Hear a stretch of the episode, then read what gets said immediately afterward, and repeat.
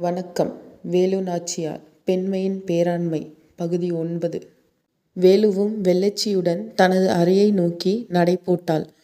வெள்ளைச்சியோ இன்னும் தன் காதலனின் நினைவலைகளில் இருந்து மீளாதவளாய் தனக்கு தானே சிரித்து கொண்டும் ஏதோ நினைத்து நாணிக்கொண்டும் நடந்து கொண்டிருந்தாள். இதை கண்ட வேலு நாச்சி ஏண்டி வெள்ளச்சி பழைய நினைவுகளை நினைத்து கொஞ்சம் கொஞ்சமாக வேற்றுலகுக்கு செல்கிறாயா? ஒன்றுமே பேசாமல் வந்து கொண்டிருக்கிறாய். இப்படி தனக்குத்தானே பேசியும் சிரித்தும் பைத்தியம் போல் மாறுவதுதான் காதலோ? திருமணம் வரை பொறுத்திரடி என்றாள். உனக்கு வேறு பணியே இல்லை வேலுநாச்சி. கோயிலுக்குப் போகும்பொழுது யாரேனும் இப்படி உணர்ச்சியை கிளறிக் கொள்வார்களா? வெள்ளச்சி ஏதோ புதிய ஒன்றை கூறுவது போல் கூற கேட்க வேலுநாச்சி கலகலவென்று சிரித்தாள். ஓ நீ கோயிலுக்கு போகிறாயா? ஆமாம் நாளை விடியலில். ஏன் நீ வரவில்லையா? நான் வர வேண்டுமா? நான் இன்று உன்னுடன் வருவதாக நேற்று சொல்லவில்லையே. சொல்ல வேண்டுமா என்ன? வருவாய் என்று அழைத்தேன். நான் கோயிலுக்கு வரக்கூடிய அளவுக்கு அமைதியாக இல்லை. நீ வேண்டுமானால் செல். உனது காதலன் தான் போர்க்களத்தில் இருக்கிறார். அவரின் நலம் வேண்டி வழிபடத் தேவையிருக்கிறது. ஏன் உனக்கு க உன் கனவுகளுக்காக நீ வழிபட தேவையில்லையா? வேண்டியதுதான். ஆனால் இன்று என் புறத்திலும் அகத்திலும் தென்படுவது என்னவோ நம் தமிழ் தேசத்தின் விடுதலை மீதுள்ள காதல் மட்டுமே. உன்னைப்போல் எப்பொழுதும் காதல் மயக்கத்தில் ஆழ்ந்திருக்க என் மனம் இடம் கொடுக்கவில்லையே. வெள்ளச்சியின் முகம் குன்றியது. வேலு என் காதல் நிகழ்ச்சியை நீ என்னவரும் தோழியாயிற்றே என்றுதான் சொன்னேன். இப்படி அடிக்கடி குத்தி காட்டுவாய் என்று தெரிந்திருந்தால் நான் சொல்லியே இருக்க மாட்டேன். அடடா நன்றாக கோபித்துக் கொள்கிறாயே வெள்ளச்சி. ஏதோ அருமை தோழியாயிற்றே என்றுதான் நானும் அடிக்கடி கூறி உன் வயிற்றெரிச்சலை கொட்டித் தீர்கிறேன் நீ இதை பெரிதுபடுத்தி கொள்ளலாமா? எனக்கு உனக்கிருக்கும் ஆசைகள் உணர்ச்சிகள் இல்லையா என்ன? நானும் உன்னை போன்ற ஒரு பெண்தானடி. ஆனாலும் எனக்குள் யாருக்கும் மூழ்காத ஒரு லட்சியம் உணர்வு ஏனோ அரும்பி இருக்கிறது அதன் காரணமாக நான் சில பல ஆசைகளையும் உணர்ச்சிகளையும் பலியிட துணிகிறேன். சரியாய் போனது போ. அப்படி என்ன யாரும் இல்லாத ஏற்படாத லட்சியம் அது? உன் தந்தை என்னவென்றால் உன் திருமணம் நல்லபடியாக நடக்க வேண்டும் சிறப்பு வழிபாட்டிற்கு ஏற்பாடு செய்கிறார். நீ இங்கு அமர்ந்து கொண்டு ஏதேதோ பித்து பிடித்தவள் போல் உளறிக்கொண்டிருக்கிறாய் வெள்ளச்சியின் இந்த சிறப்பு குன்றிய பேச்சின் அலட்சிய குரலைக் கேட்டு நெஞ்சு குழையுடன் நின்று குலுங்கும் வெறுமை சிரிப்புடன் வெறுத்து நோக்கினாள் வெள்ளச்சி. யாரோ தன்னுடைய இதயத்துக்குள் ஒரு விடுதலை விளக்கை ஏற்றுவது போல் உணர்ந்தாள். அந்த ஒளியின் மூலம் இந்த தமிழகத்தின் இருளையே விரட்டிவிட முடியுமா என்று ஆலோசித்தாள். எத்தனை பெரிய தமிழகம் இது. வேலுநாச்சி என்ற சிறிய கைவிளக்கின் மூலம் இந்த இருளை கற்றிட முடியுமா என்ன? இதயத்தில் ஏற்ற பெற்ற அந்த விளக்கை கைவிளக்கு என்று ஏன் கருத வேண்டும்? காலை கதிரவனுக்கு நிகரான ஒளிவிளக்கு என்று ஏன் கருதக்கூடாது? ஒரே கதிர் விளக்குதானே இந்த தமிழகம் மட்டுமல்லாமல் இப்புவனி முழுவதும் வெளிச்சத்தை அள்ளி இறைக்கிறது என்று சிந்தனையில் மூழ்கி அமைதியாய் இருந்தாள். என்ன வேலு. என்னவோ அது இது என்று பேசினாய். இப்பொழுது என்னவென்றால் நான் கேட்ட கேள்விக்கு வாய் மூடிவிட்டாயே? என்றாள் வெள்ளச்சி. அந்த கொஞ்ச நேரம் நிலவிய அமைதியை கலைந்தாள். அப்போது மீண்டும் வெள்ளைச்சியை நினைத்து கொண்டிருந்த வேலுநாச்சி உன்னுடைய இந்த அலட்சியமான கேள்விக்கு நான் என்ன பதில் சொல்ல முடியும்? நாட்டின் இன்றைய நிலைமையை நினைக்கும்போது எனக்கு ஏற்படுகின்ற உணர்ச்சிகளை நான் எவ்வாறு கூட முடியும்? எப்படி வாழ்ந்த தமிழகம் இன்று எப்படி எப்படியாகிவிட்டது என்று யாரேனும் சிந்தித்துப் பார்க்கிறார்களா? எல்லா வளமும் பெற்ற இந்த புண்ணிய நாடு இப்பொழுது வளங்குன்றி வாடுவதை எவரேனும் கவனித்ததுண்டா? இந்த பரந்த உலகிலேயே காண முடியாத தங்க நிகர் தமிழ் மொழியைப் போல் இனிதானது ஏதேனும் உண்டோ? ஆனால் இன்று சிலர் அந்நியர் நுழைவதால் அத்தனிப்பெருஞ் செம்மொழியை பங்கப்பட்டு வருவதை ஒருவராவது சிந்தித்துப் பார்க்கிறார்களா? விளையாட்டில் கூட வீரத்தை வைத்தவர்கள் நம் முன்னோர்கள். ஆனால் இன்று மருந்துக்கு கூட வீர வீர உணர்வு எவரிடமும் இல்லையே. மிகப்பெரிய பெரிய கேட்கிறாயே வேலு. அதுக்கு நாம் தான் என்ன செய்துவிட முடியும்? இப்படியே அனைவரும் நினைத்து தொடங்காவிட்டால் நாட்டின் நிலைதான் என்னாவது? இன்றைய தமிழகம் நீ சொல்வது போல்தான் இருக்கிறது. நமக்கென்ன என்று கேவலமான மட்டமான உணர்ச்சிகளை பேடித்தனமான சில வலிமையுள்ளவர்களுக்கே ஏற்பட்டுவிட்டன. இதனால் வலிமை குன்றியவர்களும் அவனே அப்படி இருக்க நாம் சிவனேன் என்றிருக்க கூடாது என்று எண்ணி பேடிகளாய் வாழ்கின்றனர். மொழிப்பற்றும் இனப்பற்றும் அநியாயமாக நசுக்கப்பட்டு வருகிறது. மொழியுணர்ச்சி கேவலமான பாதையை நோக்கி பயணிக்கிறது. எடுத்ததற்கெல்லாம் சில தூய ரத்தத்திற்கு பிறவாத நாய்கள் அந்நியர் பின்பால் அலைகின்றன. அவர்களை ஆதரிக்கின்றனர். அவர்கள் இட்ட பணியை மக்களுக்கு தீங்கே என்று அறிந்தும் அமல்படுத்துகின்றனர். இது எத்தனை பயங்கரமான நிலையை நோக்கி செல்கிறது. என்ன செய்வது தமிழகத்தின் விதி இப்படியாகிவிட்டது. பெண்களாகிய நாம் என்ன செய்துவிட முடியும்? ஏன் முடியாது? ஆண்களால் இயலாத பல காரியங்களை பெண்கள் செய்து முடிக்க வல்லவர்கள். பொறுப்பை நெஞ்சிலும் வீரர்களை வயிற்றிலும் தாங்குகின்றவர்கள் பெண். பெண்கள் மட்டும் திரண்டு எழுந்தோமானால் இந்த நாட்டை மட்டுமல்ல இந்த உலகையே கட்டி ஆண்டுவிட முடியும். பெண்கள் திரண்டெழுந்து வரவேண்டுமா? என்ன சொல்கிறாய்? விட்டால் பெண்களுக்கென்று பட படை கட்டச் சொல்வாய் போலிருக்கிறதே என்றாள் வெள்ளச்சி. நாட்டின் நிலைமையும் காலத்தின் தேவையும் அதுதான் என்றால் பெண்கள் க படை கட்டுவதில் தவறேதும் இல்லையே வெள்ளச்சி. இதனை கேட்ட மாத்திரத்தில் கடகடவென கடகடவெனச் சிரிக்கத் துவங்கினாள் வெள்ளச்சி. பெண் கட்டலாம். ஆனால் அதில் நீயும் நானும் நம்முடன் பயிற்சி பெற்ற செல்வந்தர்களின் பெண்கள் பதின்மாரும் மட்டுமே இருக்க முடியும். நமது நாட்டின் மற்ற பெண்கள் வர வாய்ப்பே இல்லை. ஏன்? நாம் பெண்களுக்காக படை கட்டியமைக்கப் போகிறோம் என்று பறையறிந்து அறிவித்து அவர்களை படைக்களத்திற்கு வரவைப்போம். யார் தடுக்கப் போகிறார்கள்? என்றாள். அடி பேதை பெண்ணே. நீ ஏதோ புறநானூற்றை படித்துவிட்டு அதன் பாதிப்பில் இப்படி உணர்ச்சி பொங்க பேசுகிறாய் என்று எண்ணினேன். ஆனால் நீயோ உண்மையிலேயே பெண்கள் படையை கட்ட வேண்டும் என்று தீர்மானத்துடன் பேசுவது போல் இருக்கிறது ஆமாம் உண்மையாகத்தான் நான் கூறுகிறேன். பெண்கள் படை கட்டுவதில் என்ன தவறு? தமிழ் பெண்கள் பல வீர செயல்களை செய்திருப்பதை நாம் வரலாற்றை கண்டும் கேட்டும் படித்தும் வருகிறோம். அதே வரலாற்றை மீண்டும் உருவாக்குவோம். என்ன நகைப்பு வேண்டியிருக்கிறது? இதில் என்ன தவறு இருக்கிறது? அவர்களுக்குள் ஓடிய அதே தமிழ்க் குருதிதானே நமக்கும் ஓடுகிறது. என்னுடன் நீயும் தானே போர்க்கலைகளை கற்றாய். நம்முடன் உனது உறவுக்காரப் பெண்கள் பதின்மாரும் சேர்ந்தல்லவா கற்றனர். நாம் இன்று பன்னிரண்டு பெண்கள் இருப்பது போல் நாடு முழுவதும் பெண்களுக்கு கற்றுக் கொடுக்க போருக்கு ஆயத்தமாக்கப்படுவோம் என்று சற்றே கடுகடுத்தாள் வேலுநாச்சி. என்ன வேலு. ஒன்றுமே தெரியாதது போல் பேசுகிறாய்.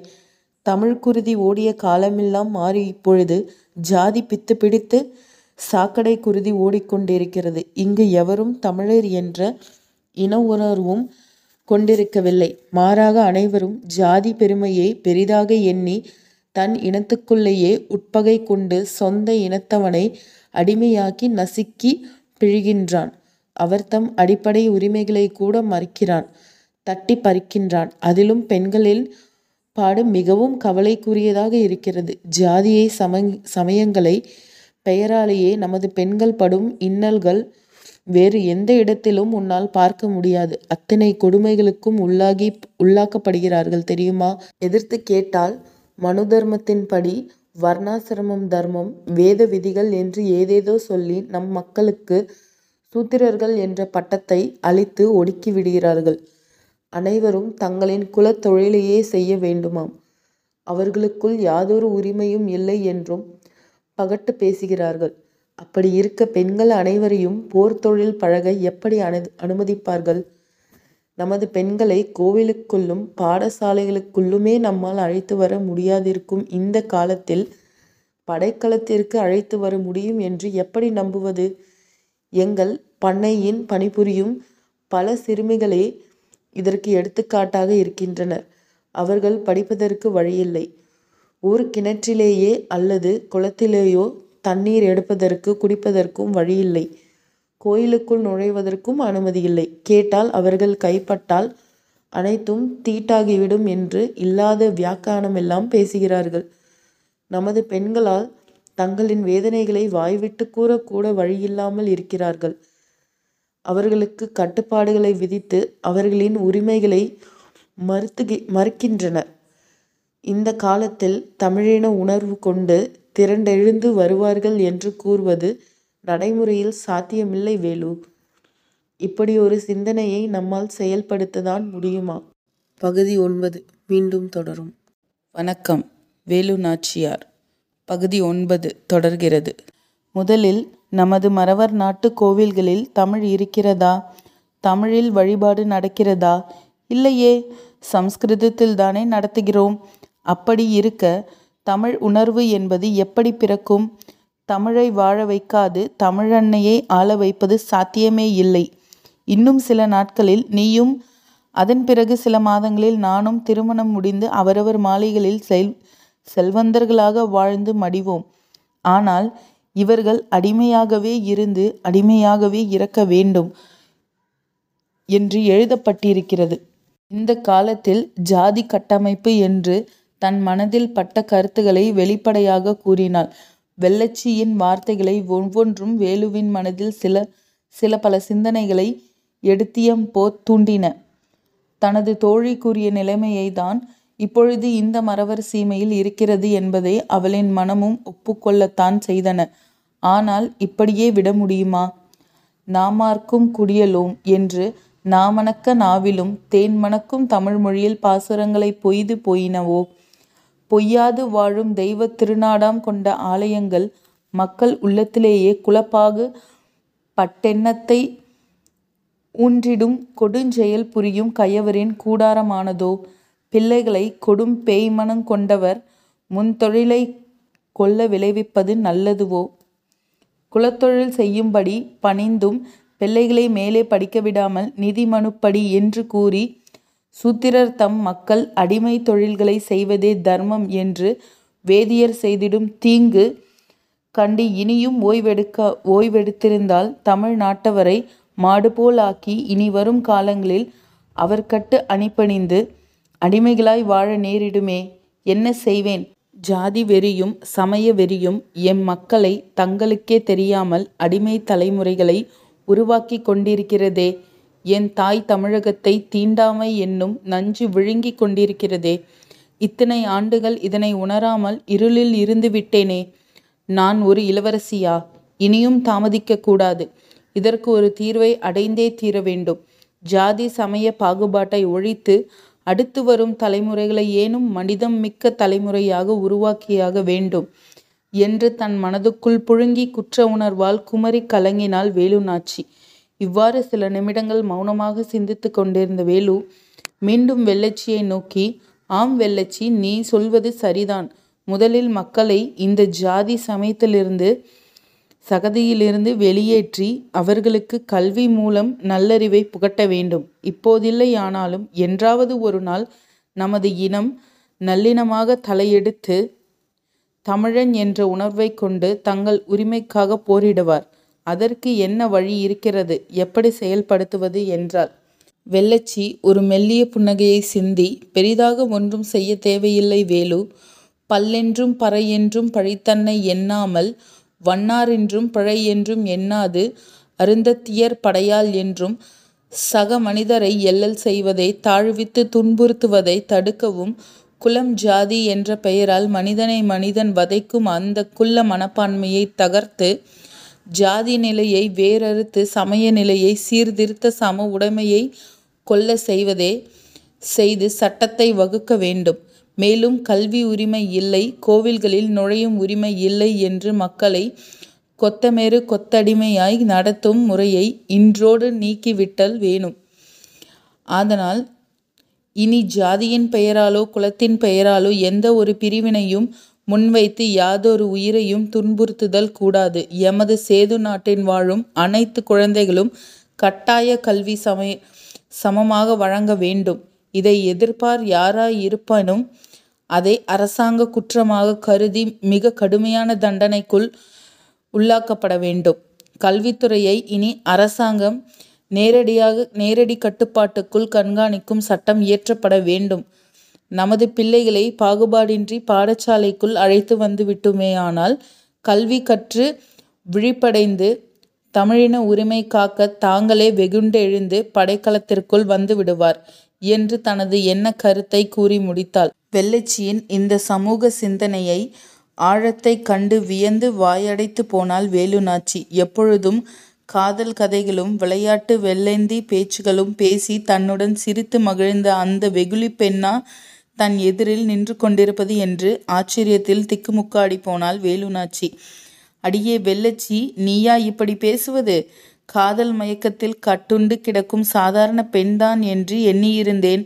ஆனால் காவேரி போல் கருத்துக்களை ஊறும் உள்ளம் உன் உள்ளமென்று இன்று வரை எனக்கு தெரியாமல் போய்விட்டதே. மிகச் சரியான சிந்தனை புரட்சிகரமான நேர்த்தியான சிந்தனை. நிச்சயம் இதனை செயல்படுத்த வேண்டும். உன்னை நினைத்தால் பெருமை கொள்கிறேன். என்று மனம் மனமாற பாராட்டினாள் வேலுநாச்சி. வேலுவின் பாராட்டை கேட்டு சற்று வெட்கம் கலந்த புன்னகையொன்றை உதிர்த்தாள் வெள்ளச்சி. நானும் உன்னுடன் தானடி கல்வி கற்றேன். என்ன உன்போல் பல மொழிகளை கற்கவில்லை. ஆனால் தமிழை கசட கசடர கற்றிருக்கிறேன். நானும் நாட்டு நடப்புகளை கண்காணிக்கிறேன் அல்லவா என்றாள். அதுவும் சரிதான். ஆனால் நீ சொன்ன கருத்துக்களுடன் இன்னொரு விடயத்தையும் சேர்த்து அணியும் செய்திடல் வேணும். என்றாள் வேலுநாச்சி. வெள்ளச்சி என்னவென்று கேட்கும் முன்னரே இனி வரும் நாடுகளில் மறவர் சீமை கோவில்கள் அனைத்திலும் தமிழில் மட்டுமே வழிபாடுகள் செய்திடல் வேண்டும் என்ற சட்டத்தையும் சேர்ந்து இயற்றிடல் வேண்டும் என்றாள். வெள்ளச்சி சிறப்பு நிச்சயம் சேர்க்க வேண்டும். அது சரி இதனை மன்னரிடம் கூறி ஒரு நாளைக்குள் அனுமதி வாங்கிட முடியுமா? என்றாள். அதனை நான் பார்த்து கொள்கிறேன். நாளை காலையில் கோவிலில் மக்கள் முன்னிலையிலேயே இந்த சட்டத்தை நிறைவேற்றுவோம். ஆயத்தமாக இரு என்று கூறினாள் வேலுநாச்சி. புன்னகைத்தவாறே இதற்கு தானடி நானும் பல நாட்களாக காத்திருக்கிறேன். நமது மக்கள் படும் பாடுகளைக் கண்டு நம்மால் எதுவும் செய்துவிட முடியாதா? என்ற ஏக்கம் என்னை பலமுறை கொண்டு வாட்டியது. நாளை அதற்கொரு விடிவு பிறக்கும் என்று எண்ணுகையில் இப்பொழுதே என் நெஞ்சம் குளிர்ந்து குதூகலிக்கிறது. சரி வேலையாகிவிட்டது. இப்பொழுது நான் புறப்படுகிறேன். நாளை காலை கோவிலில் சந்திப்போம் என்று கூறி வேலுவிடம் விடை பெற்று கொண்டு அங்கிருந்து புறப்பட நன்றி. மீண்டும் தொடரும்.